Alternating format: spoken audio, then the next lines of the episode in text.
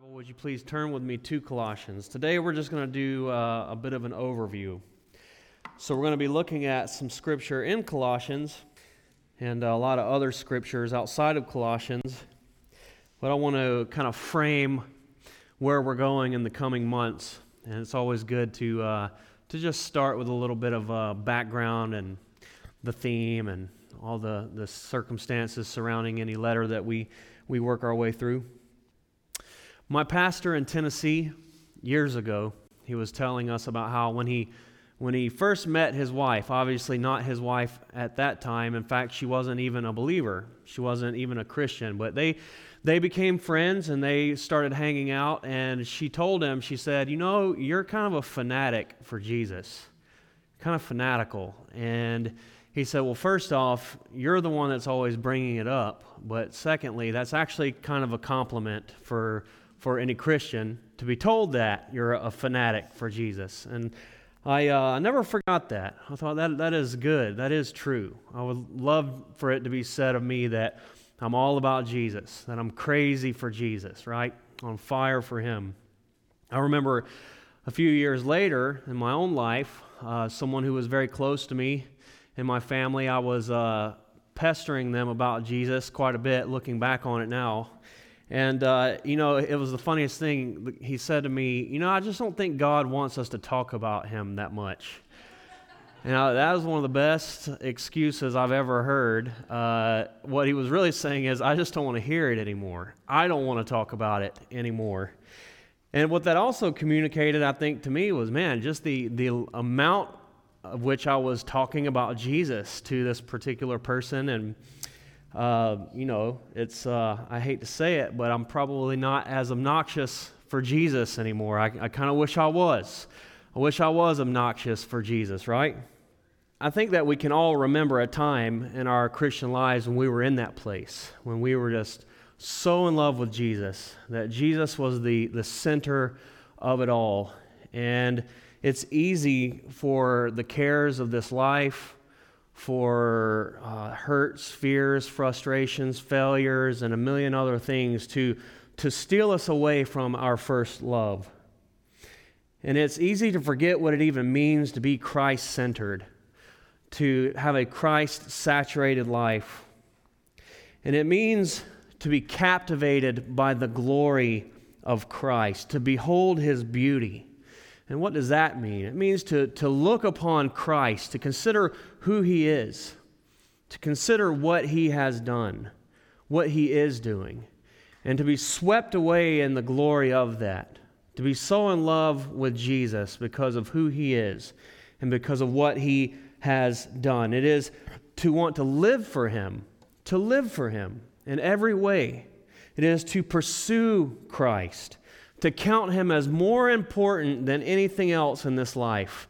And, brothers and sisters, I think we could all agree that's a hard place to stay because there are so many other things that we count as important. And though we might not say they're more important to Jesus, I think our actions might suggest otherwise. And I think that our hearts, our hearts are always, you know, there's competing loyalties. And so I think of the Apostle Paul when he said in Philippians chapter 3 verse 7 he says but whatever were gains to me I now consider loss for the sake of Christ.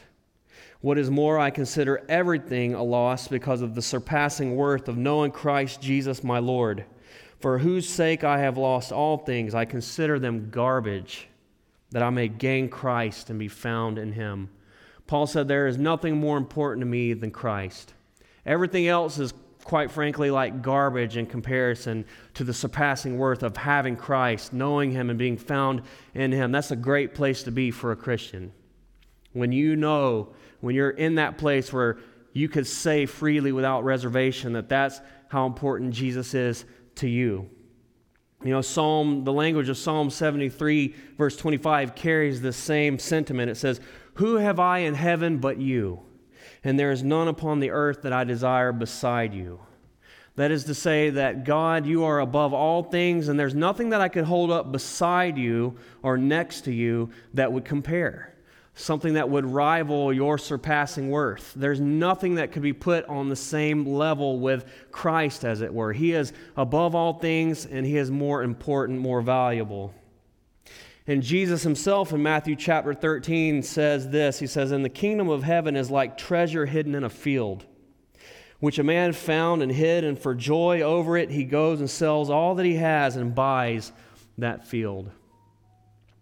And so it's, it's like this you know, you're walking through a field, it's not your field, but as you do, you stumble across something there. There's some treasure there, and no one else knows it's there but you. So what do you do? You just kind of casually maybe cover it up with your foot. You leave, you go out, you sell everything that you have. You get rid of everything that you have so that you can get the money to go and purchase that field. And now that field is yours and everything that is in it. And Jesus says that is what the kingdom of God is like. We would we find this treasure in Christ and he's more valuable to us than anything and we would give anything away for him. He is more important. He is worth it all. You know, and I want to live like that. I want to be Christ centered. I want to be Christ saturated. I want to be sold out. I want to be on fire for Jesus always. I need Christ. I need him now more than I have ever needed him before. And, and folks, that's not some cliche. I know this. I know what would happen right now if I did not have Christ. I know where I would go, and I know how fast I would get there lightning fast. I know that Christ is holding me, and I praise God for that. I need him. I need him all the time. And I feel like God has just recently been so gracious as to remind me and refresh me in his grace and for me to once again remember the glory of being close to Christ and how that is everything. That is more than anything else in this life. I think that any Christian wants that. Anyone who is called upon the name of Jesus, that, that hands down, they could say that is their desire. And I want our church to be that kind of church. Don't you? I want our church to be a church full of men and women, brothers and sisters, whose single purpose in life is to adore Christ and to have Christ, to go and to run to Him and to love Him and to pursue Him and to live for Him, to be all about the exaltation of Christ's person, who He is, and what He has done, His work. I pray that that would be the outcome for us as we journey through the book of Colossians. Because truly, the theme of Colossians is the supremacy and the sufficiency of Christ. You can mark that down. That's something that you're going to be hearing a lot as we work our way through the book. And that, that is the theme of the book. It is the supremacy and all sufficiency of Christ. He is above all things, He is before all things. He holds all things together. And in Him we are complete. In Him we have all that we need. Amen? Christ is supreme. Christ is preeminent. Christ is sufficient. He is more than enough. Maybe let me simplify it a little more. Christ is more than enough. Amen? Christ is more than enough. And that's what we have in the book of Colossians. Now, the Bible describes humanity, the Bible describes men and women outside of Christ as poor, as broken, as empty, blind, deaf, separated from God, and yes, dead in sin. That's a bad place to be. That's pretty, that's discouraging, is it not? That's a bad place to be. But you know what? Christ radically changes all of that when we come to Him in faith. When we put our trust in Christ in a saving way and He becomes ours and we are His, all of that changes. He radically reorients all of that the desires of our heart, who we are in Him, what we live for. You know, John chapter 6, verse 35 says this And Jesus said to them, I am the bread of life. He who comes to me shall never hunger, and he who believes in me shall never thirst. For Christ shall satisfy us completely. Psalm 107 9 says, For he satisfies the longing soul and fills the hungry soul with goodness. Psalm 16 11, You will show me the path of life. In your presence is fullness of joy. At your right hand are pleasures forevermore. 1 Corinthians chapter 1 verse 30 says you are in Christ who became to us wisdom from God, righteousness and sanctification and redemption. Christ is that for us. Christ is our wisdom. He is our righteousness. He is our holiness. He is our redemption. 2 Corinthians 12 9 says that my grace is sufficient for you. Christ's grace is more than enough, that his strength is made perfect in our weakness. Ephesians 1 3 says, Blessed be the God and Father of our Lord Jesus Christ, who has blessed us with every spiritual blessing in the heavenly places. In Christ, brothers and sisters, we have been blessed with every spiritual blessing. We have it all in him. I'm going to keep going. Hebrews 10:14 says for by one offering he has perfected forever those who are being sanctified. The one offering of Christ, we have been forever perfected. 2 Peter 1 3, as his divine power has given to us all things that pertain to life and godliness through the knowledge of him who called us by glory and virtue. We have all that we need in Christ, all things pertaining to life and godliness through the knowledge of him. And then Colossians 2 9 through 10, it says, For in him dwells all the fullness of the Godhead bodily, and you are complete in him. He is God, and we are complete in him. And that means exactly what it says. We have all that we need. We are full in Him. We are complete in Him. We are sufficient in Him.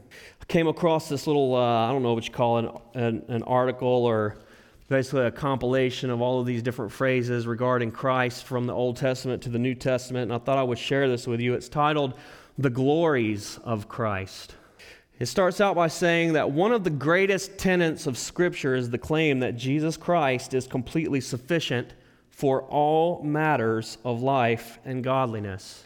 He is sufficient for creation, salvation, sanctification, and glorification.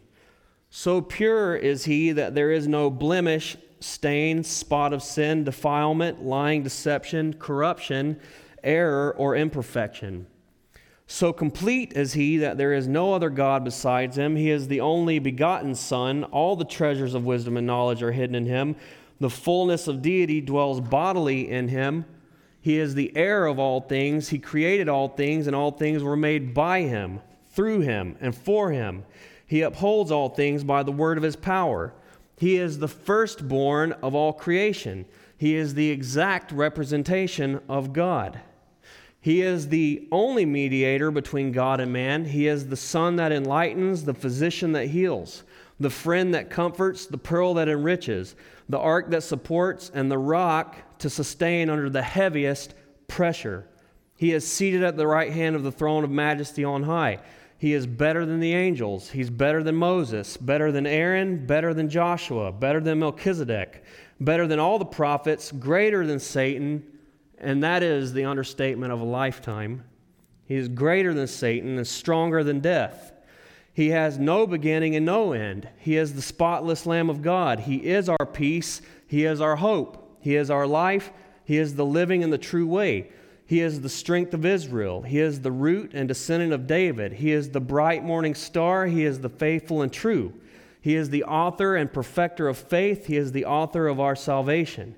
He is the champion. He is the chosen one. He is the apostle and high priest of our confession. He is the righteous servant. He is the Lord of hosts, the Redeemer, the Holy One of Israel, the God of the whole earth. He is the man of sorrow. He is the light. He is the Son of Man. He is the vine. He is the bread. He is the door. He is Lord. He is prophet, priest, and king.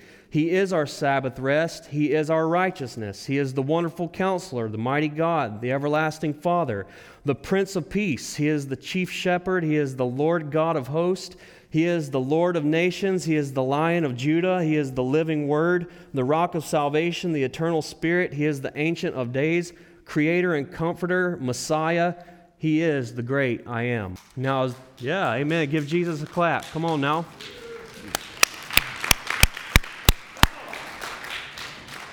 Now, is there any question that the Bible paints Christ as all sufficient? That there is none greater than him?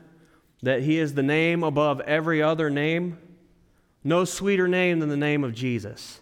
And he is more than enough for all our needs. Christ is more than enough to save you and me from the wrath of God. God's wrath is satisfied for us in Christ completely. He is more than enough to reconcile us to God and make us at peace with our Maker. Not only is God's wrath satisfied in Christ, but we are reconciled to God and He is made our Father. Christ is more than enough for our broken lives. He is able to heal and He is able to make whole again. Christ is more than enough for that.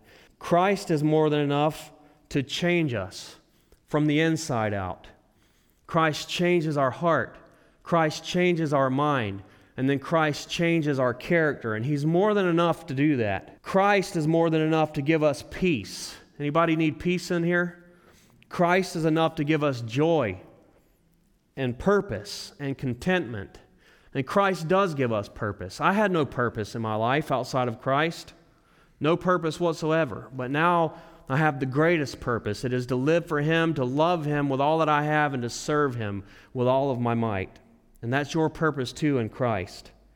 In Christ, we have more than enough to help us in all of our relationships, whether it's as to your parents or as parents to children or to your spouse or to your employer or to your teacher or to your students or as a friend to friend, whatever it may be, Christ is more than enough to help you in your relationships. Christ is more than enough to provide all of our needs, to provide all that we have need of. And He is so faithful to take care of us in that way. Christ is more than enough to make you useful in His service. Useful. I, I love this in Philemon Onesimus, his name means uh, useful, and and Philemon is uh, he's the the slave, the the master of Onesimus, and Paul is sending Onesimus back, and he says, you know, he has he was once useless but has now become useful. It's a play on words there. And so what Paul is essentially saying of Onesimus is that useful was useless, but he's now useful again. In Christ, we are made useful to the Master. We are useful to serve Him. We are useful for His glory. We are able. And in Christ, we have more than enough to be able to meet that task. In Christ, we have more than enough for wisdom to guide us through this life. All the treasures of wisdom and knowledge are found in Him, and we are complete in Him, and we have all the wisdom and knowledge. It is it is available to us. Does the Bible not say that we can go to Him and that He gives it liberally without reproach and that we should never doubt that? We have more than enough in Christ for wisdom and knowledge. And in Christ, He is more than enough to see us to the very end, for He said He would never leave us or forsake us. Christ will see us through this life. If you have trusted Christ, then He is for you, He is with you he is so very faithful, and He will see you to the end. Amen? In Christ, we have more than enough. He is supreme, He is preeminent, He is all sufficient, He is more than enough. And that's the overwhelming testimony of the book of Colossians. That's the overwhelming testimony of this book. I think there's 95 verses in the book of Colossians in four chapters. And Christ is referenced 75 times in 95 verses. Now, having said all of this, we know that we are frequently tempted to think or to behave in such a way that would suggest that Christ is not enough. And you would expect that kind of influence from the world. You would expect the world to bombard you with this idea that you have all of these needs that the world can satisfy. But you know what? That kind of thing creeps into the church. It creeps into the church and it creeps into our lives. And we need to be reminded regularly of the supremacy and all sufficiency of King Jesus. Amen? And that's my prayer that as we journey through the book of Colossians, that Christ would take us deeper into that reality in our church and in our lives. That we could truly believe it and say it with all of our heart that we need Christ more than anything else in this life, and that if we have Him, we have all that we need. That we would run to Christ, that we would go to Him, that we would have Christ. So, with that, let's kind of get into some background of the book itself. Let's look at a little bit of the background. So, Colossae was a city in a Roman province, uh, Asia Minor. You may be familiar with this. It is modern day Turkey, and it's about 100 miles east of Ephesus, and that should be very familiar to you. It's right there grouped in with the churches from the book of Revelation, chapter 2 and 3. So down here is Jerusalem. So Paul would often launch out from here. That was kind of like the missions headquarters for Paul.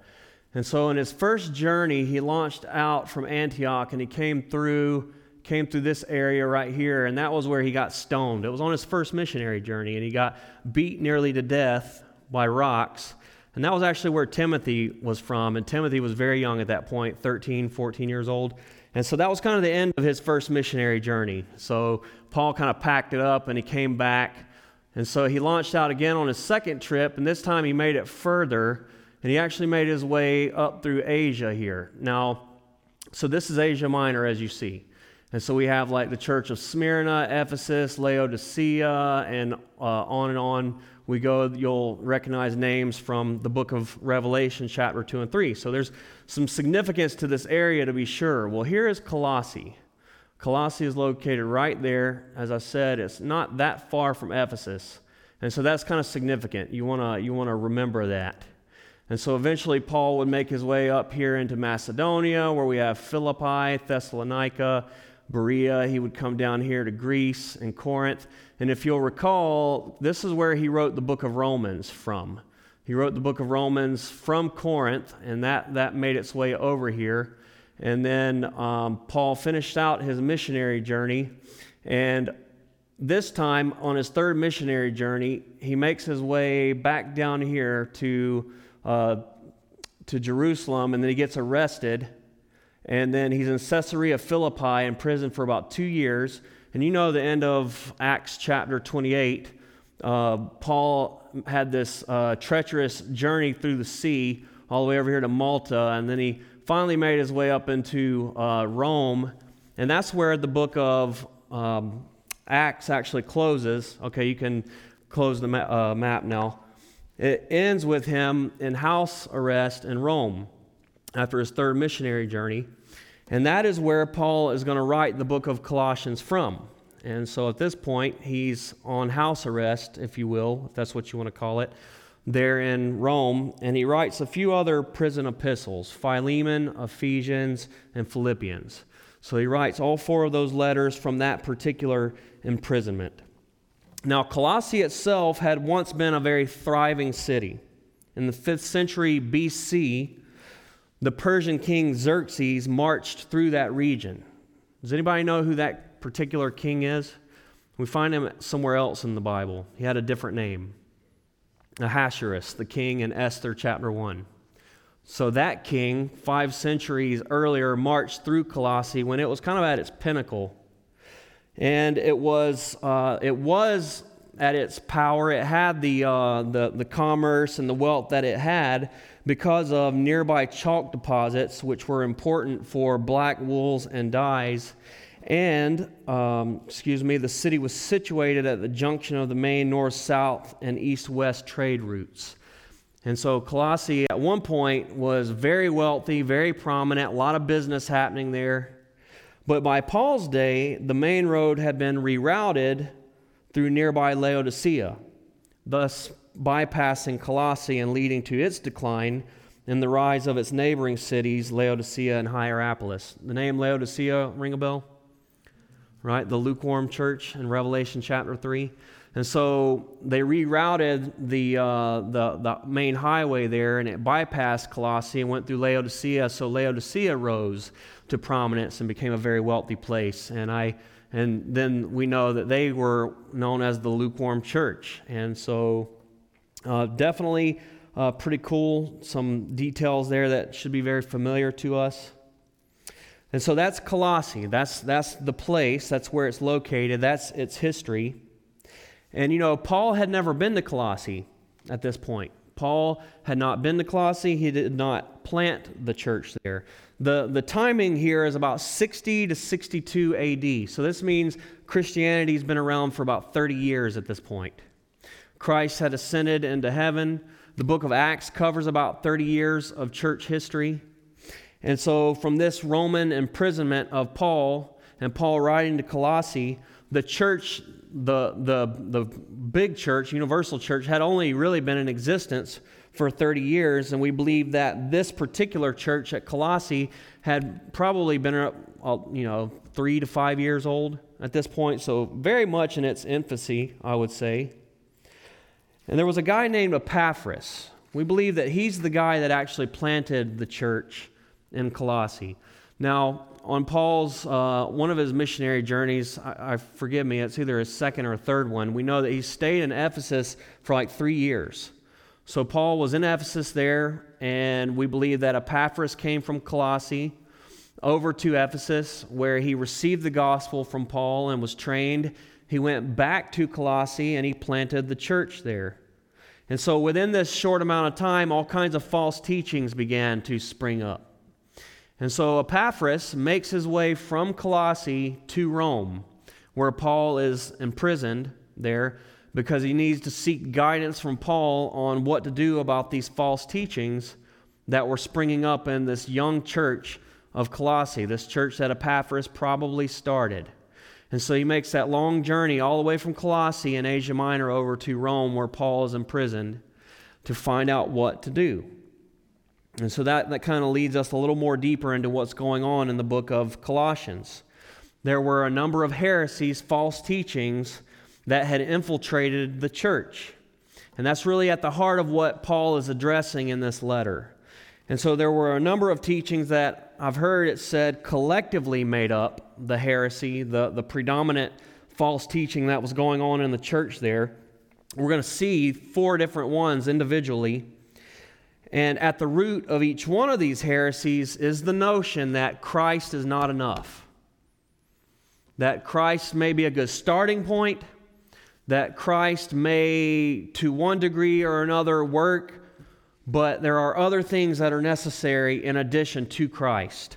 And that's, that's really what is at the heart of the heresies that we find, the false teachings about Christ in the book of Colossians. And so Paul is going to address each one of these, and we're going to look at these just a little bit today. I'm not going to go in depth as much as I would like to.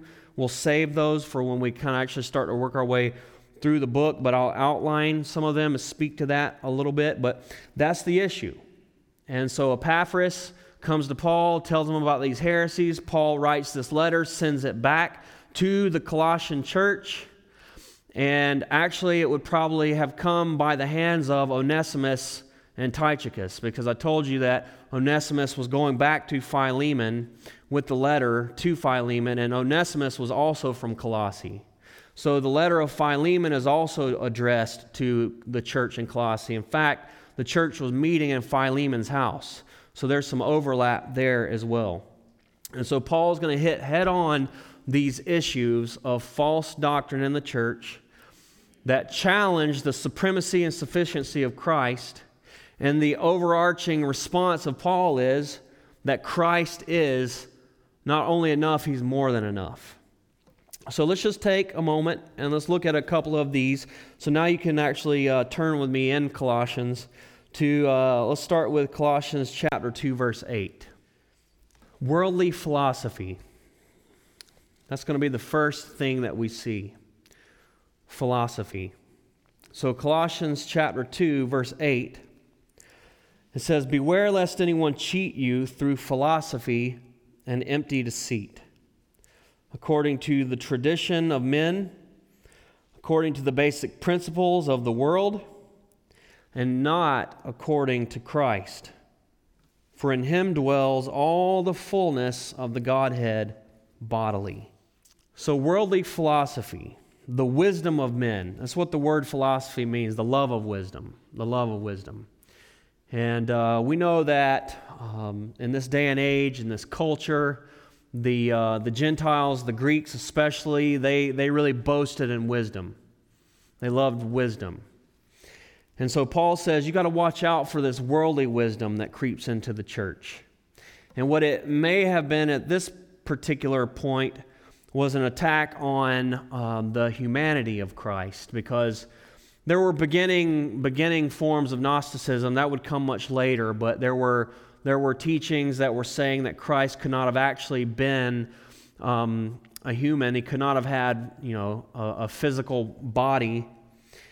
And so Paul seems to be pointing to something there in that phrase, for in him dwells all the fullness of the Godhead bodily. So all of God's divine attributes, all of who God is, dwelled in him bodily. So you had the, the dual nature of Christ. He was truly man, but truly God. And so that was a problem for a lot of people in that, that culture in that time. And they would try to attack that and attach to that worldly wisdom. Worldly wisdom. That to them was a very foolish idea that God could be flesh. And so Paul seems to be speaking to that very thing. And as I said, we're going to talk more about these things more in depth as we move forward together. But let me just say a couple of things about that because this is very practical and this is very relevant for us. Because we have a lot of that in the day and age that we live in worldly philosophy that exalts itself as the ultimate and true wisdom and tries to make mockery of God and the Bible and of Jesus Christ and of his saints and tries to say that we need to attach all of these other outside so supposed you know truths to the simple faith that is required of, of God's people. And so, in our day and age, there are a few things, worldly human wisdom, that are so very prevalent and they have made inroads into the Christian church, unfortunately. Humanism is a big one. Humanism, you know, we're at the center of it all. Everything has absolutely everything to do with me, with me, my life, my happiness, my purpose, my comfort. And really, they would, they would, they would exalt human wisdom that, that basically at the heart, humanity is good. That we have potential beyond anything that we could truly understand, and that we ultimately have the wisdom and we have the truth, and that we can fix all of our problems, and that we need to go in, inwards instead of out. You know, and so this idea of humanism. And man, has that ever come into the church of Jesus Christ and done damage in the day and age that we live? It is so much about Jesus and so little, or excuse me, so often it's so much about us and so little about Jesus. You know, another one is social justice. You know, that's a real hot, hot thing right now in the world and in the church there are a lot of lines that are being drawn in the Church of Jesus Christ. People are taking different sides on the issue of social justice, and I won't get into that at all, at least not today. But you know, it's there was a there was something um, years ago called the social gospel, and that was it was a gospel of good works. It was a gospel of generosity and benevolence and and doing charitable things, but it was really detached from the gospel itself. It was detached from the message of the cross and of sinners needing salvation in Christ. And so it was a watering down of the gospel, and in some ways, the social gospel is like a revised, updated version of that. And so uh, perhaps we'll talk more about that later, but that's just another way in which the gospel is being diluted in our day and time with the wisdom of mankind. And then, of course, theological liberalism. Uh, that, that's a big one. And that is, you know, people would say, well, the Bible, you know, it's foolish to believe that those miracles could have actually happened. It's foolish to believe that that Bible is actually inspired by God and it is inerrant and it's infallible and it's authoritative. It's foolish to believe that Jesus was actually born of a virgin. It's foolish on and on they go, so they attempt to undo all of it, essentially. And that's what happens uh, with, with liberalism, theological liberalism, where you start to do away with the core fundamentals, the core foundational truths of the gospel. And Richard Niebuhr said this regarding this, this issue of theological liberalism that made inroads into the church. He said that what you have, what you're left with, is a God without wrath, brought, that brought men without sin into a kingdom without judgment through the ministrations of a Christ without a cross. You know, God's not a God of wrath. There is no judgment. We're really not bad. We really aren't that sinful. Jesus did not die for the sake of God's wrath or for our sin. In fact, we just don't even want to talk about that at all. And that, that is worldly wisdom, so called, that has crept into the church and said, you know, some of these things are good. These are good life lessons. I suppose a person could be made better by believing some of these things. But we're going to just pick and choose and cherry pick and take out all the other stuff that we don't like or that we're uncomfortable with or that we, in our wisdom, believe could not have ever actually happened. And those kinds of things, brothers and sisters, have really come into the church strong and uh, in this last generation, especially. And so that's one of the things that Paul is going to deal with. That is to say, that Christ is not enough. We need true wisdom. We need the wisdom of man to attach to it. The next one is mysticism. Mysticism. And this could be um, experiences, really just bizarre, weird, extraordinary experiences. It can also kind of speak to that issue of hidden knowledge. You know, I talked about Gnosticism earlier. Another, another form of that Gnostic Gnosticism is this idea that there is a secret knowledge that some people have, most people don't, and you can somehow attain this knowledge through certain people who have been made privy to it. And then you can go to the higher level of understanding. And so that stuff really crept into the church in the first couple of centuries. And so Paul uh, seems to allude to that in Colossians chapter 2, verse 18. He says, Let no one cheat you of your reward, taking delight in false humility and worship of angels, intruding into those things which he has not seen, vainly puffed up by his fleshly mind.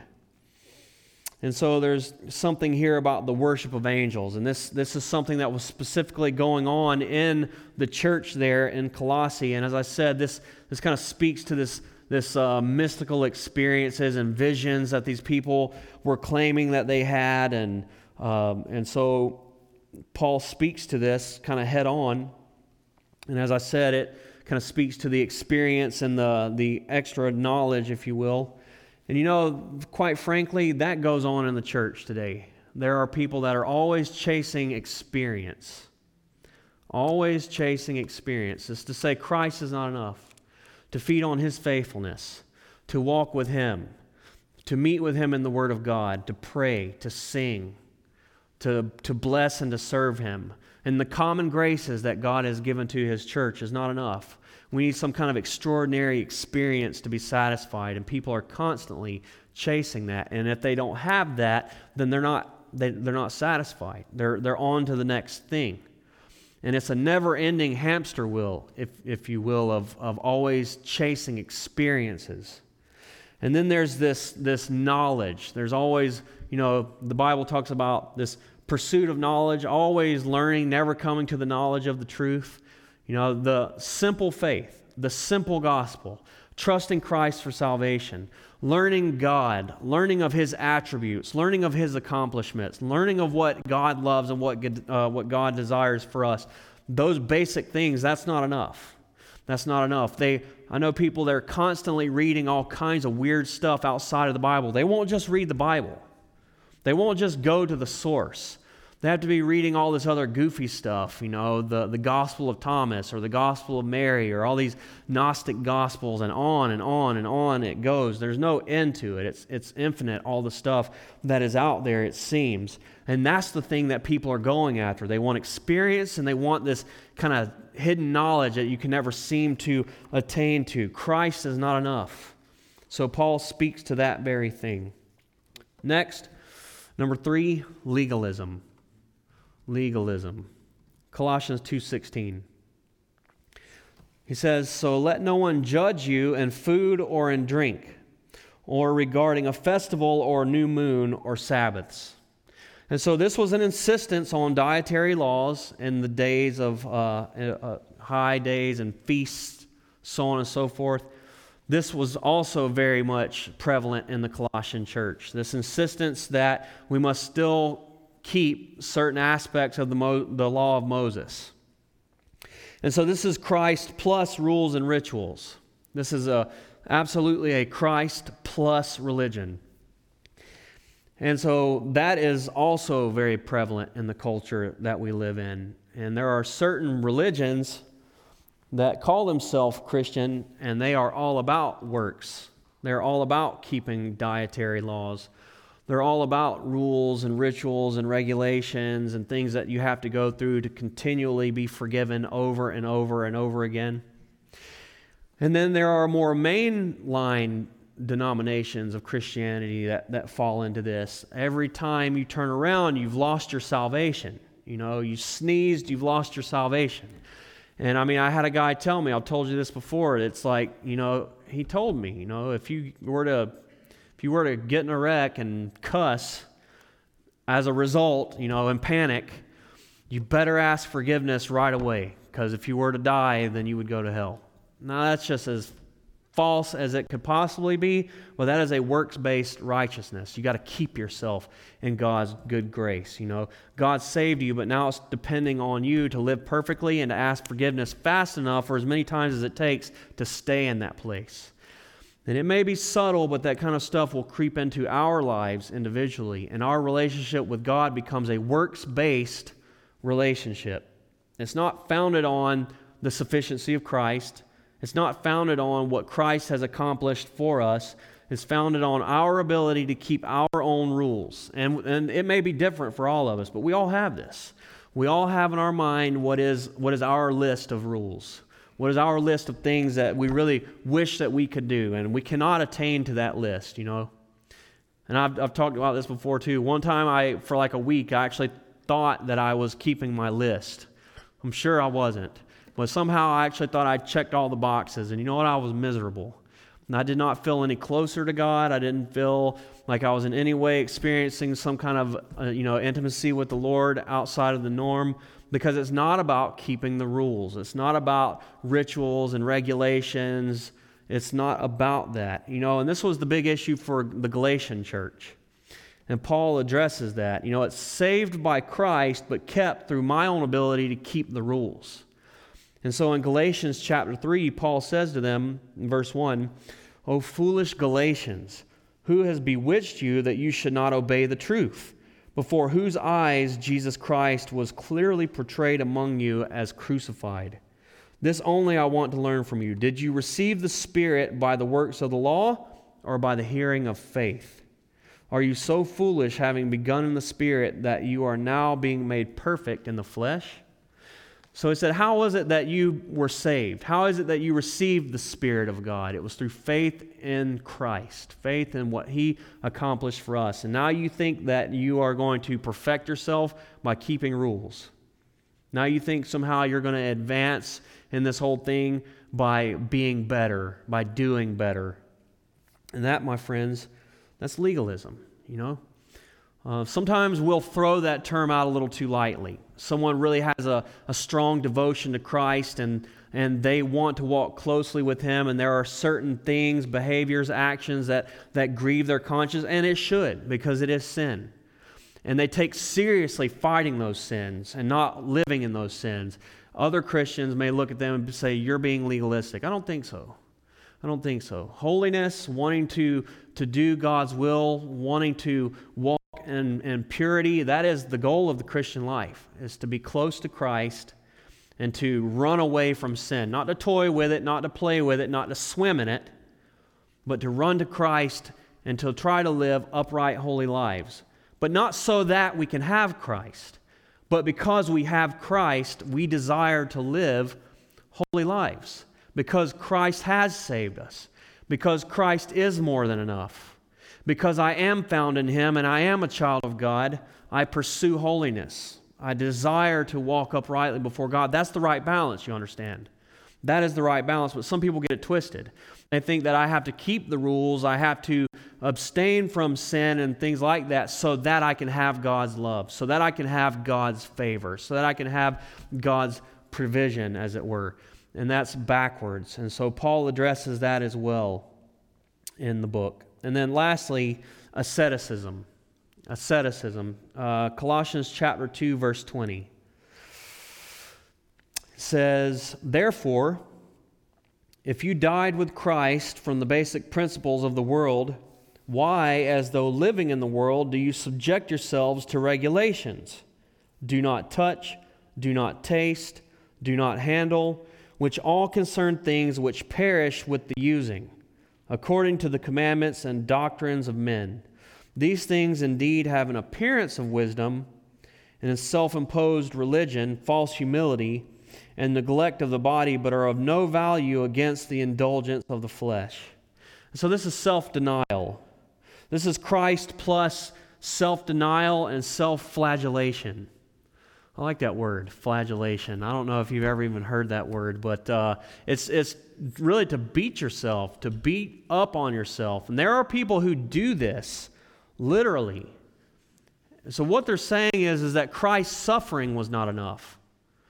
Christ's suffering was not enough, so let me suffer too.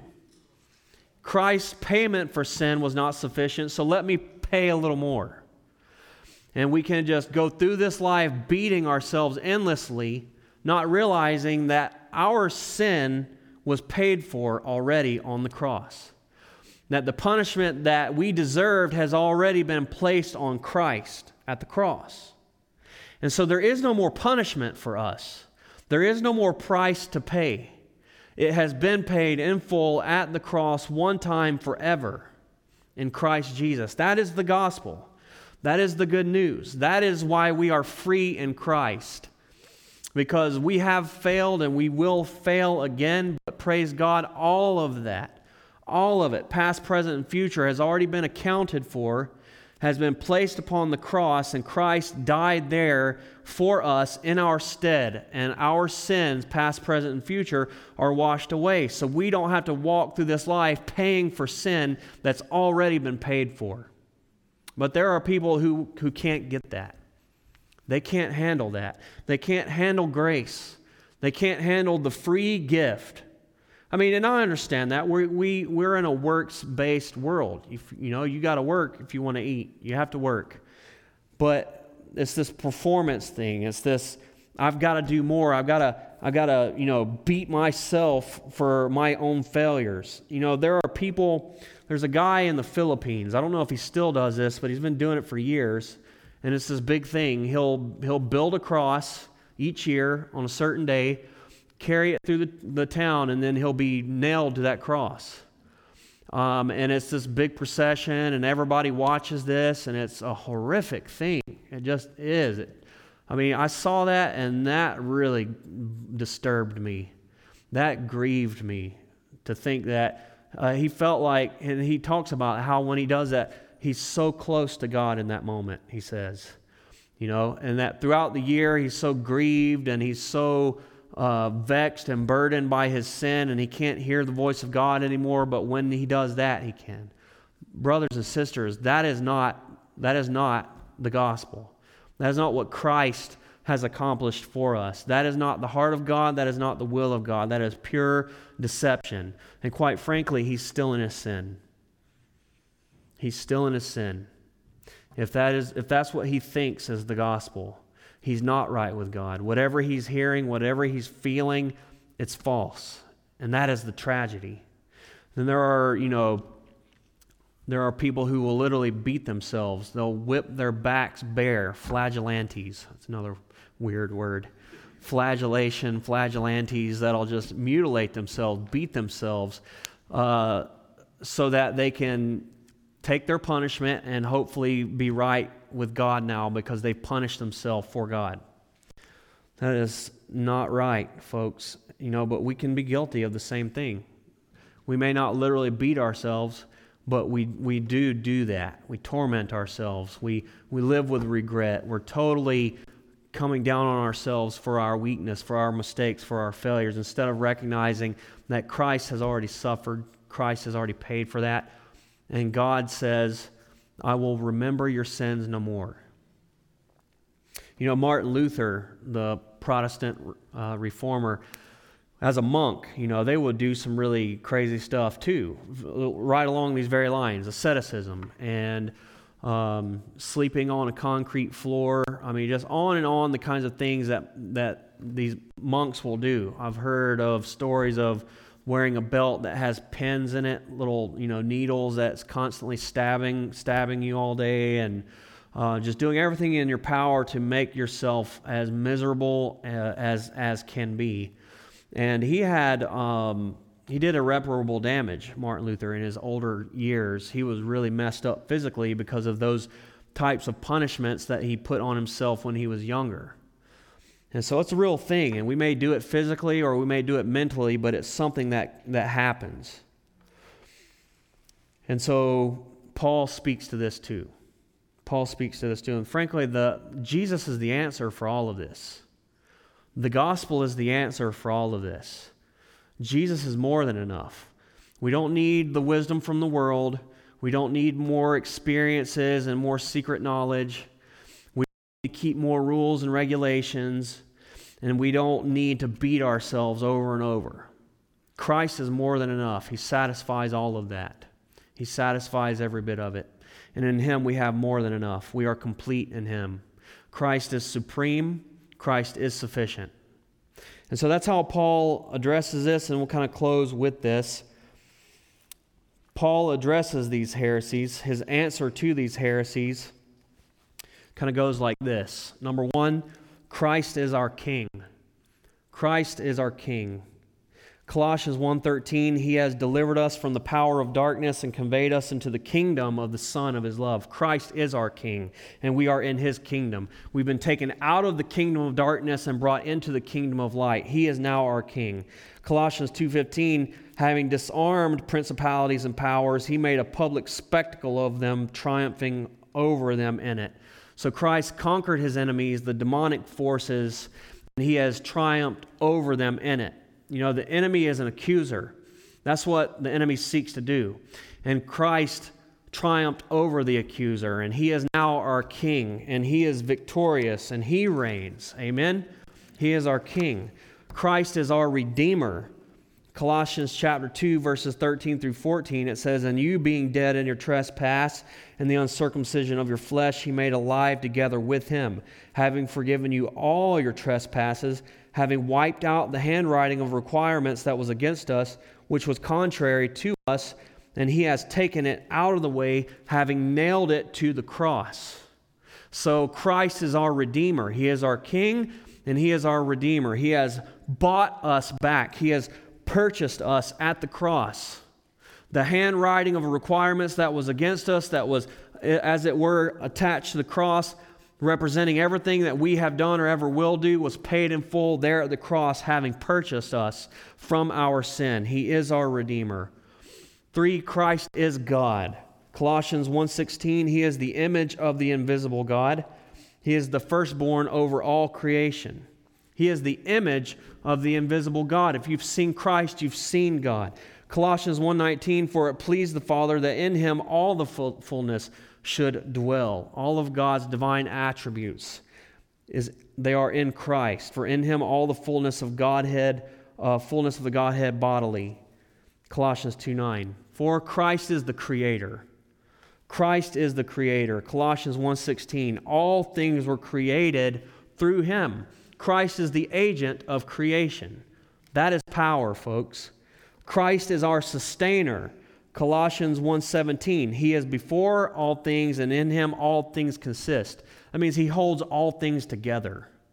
So Christ has created us, Christ sustains us. He holds all things together. In him all things consist. Christ is our purpose. Colossians 1:16, all things were created through him and for him. All things are for him. We're created for him. Christ is our purpose. 7 Christ is the head. Christ is the head of the church, Colossians 1:18. And he is the head of the body, the church, who is the beginning, the firstborn from the dead, that in all things he may have the preeminence. Christ reigns supreme in the church. The church is his. He is the head and we are the body.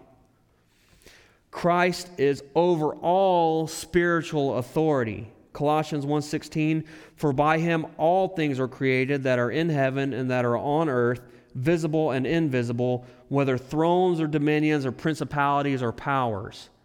Christ created it all, He is over it all, it is all subject to Him. Spiritual warfare, Christ is reigning triumphant. He is the king. They are no match for Him. Christ is our resurrection. Colossians 1:18 and he is the head of the body of the church who is the beginning, the firstborn from the dead that in all things he may have the preeminence. Christ rose from the grave, and we shall rise too, just like him. That is our confidence. That Christ was the firstborn from the dead, the firstborn among many brethren. He died, he rose again, and we believe that we too will die and we will rise with him into life everlasting in the glory of God because Christ is our resurrection. 10 Christ is our peace. Colossians 1:20 and by him to reconcile all things to himself by him whether things on earth or things in heaven having made peace through the blood of his cross. Christ is our peace. Colossians 3:15 let the peace of Christ rule in your hearts. So Christ has made peace between us and God. We were enemies of God. We were dead in our trespass and sin. We were rebels against a holy God. And Christ has made peace between us. He has reconciled us to the Father. And now the peace of Christ rules in our hearts. Amen. 11 Christ is our power. Christ is our power. Colossians 1:29 For this I toil struggling with all his energy that he powerfully works within me. Christ is our power. If there's anything good in us to do good or to live holy, it's because it's Christ's power working in us. Christ is our power and its power to put off the old man and its power to put on the new man. Colossians 3 8. But now you yourselves are to put off all these anger, wrath, malice, blasphemy, filthy language out of your mouth. Do not lie to one another, since you have put off the old man with his deeds. So he gives us the power to put these things off. He gives us the power to stop these things, but then he gives us the power to put on other things. Verse 10 and have, uh, and have put on the new man who is renewed in knowledge according to the image of him who is created in him. So Christ is our power. 12 Christ is our Lord and master. Colossians 3:23 And whatever you do do it heartily as to the Lord and not to men knowing that from the Lord you will receive the reward of the inheritance for you serve the Lord Christ. He is our Lord. He is our master. We serve Him with a whole heart. Everything that we do, we do for Him, for His glory. And Christ is our Lord and our Master. He is our King. He is our Savior. 13, Christ, this is our last one. Christ is our satisfaction. Christ is our satisfaction. Colossians 9 says, For in him dwells all the fullness of the Godhead bodily, and you are complete in him. We're complete in Him, brothers and sisters. In Him dwells all the fullness of the Godhead bodily. He is God, God in the flesh. He is in us. We have been united with Christ. And in Him we are made complete. In Him we are full. Amen? Our satisfaction is in Christ. I want to just close with this quote. John Piper said that God is most glorified in us when we are most satisfied in Him. Christ is our satisfaction. Christ is more than enough. Christ has all that we need. And in Him we are satisfied. And God is most glorified in us when we are most satisfied in Him. So let us run to Christ. We must have Him. We must pursue Him more than any other, other thing in this life, any other lesser thing. Christ is more beautiful than anything. He is more glorious than anything. He is above it all. He is before it all. In him, all things hold together. Let's go to him. Amen. And that's my prayer that as we work our way through the book of Colossians, God's going to do that work in our hearts individually and in us as a church.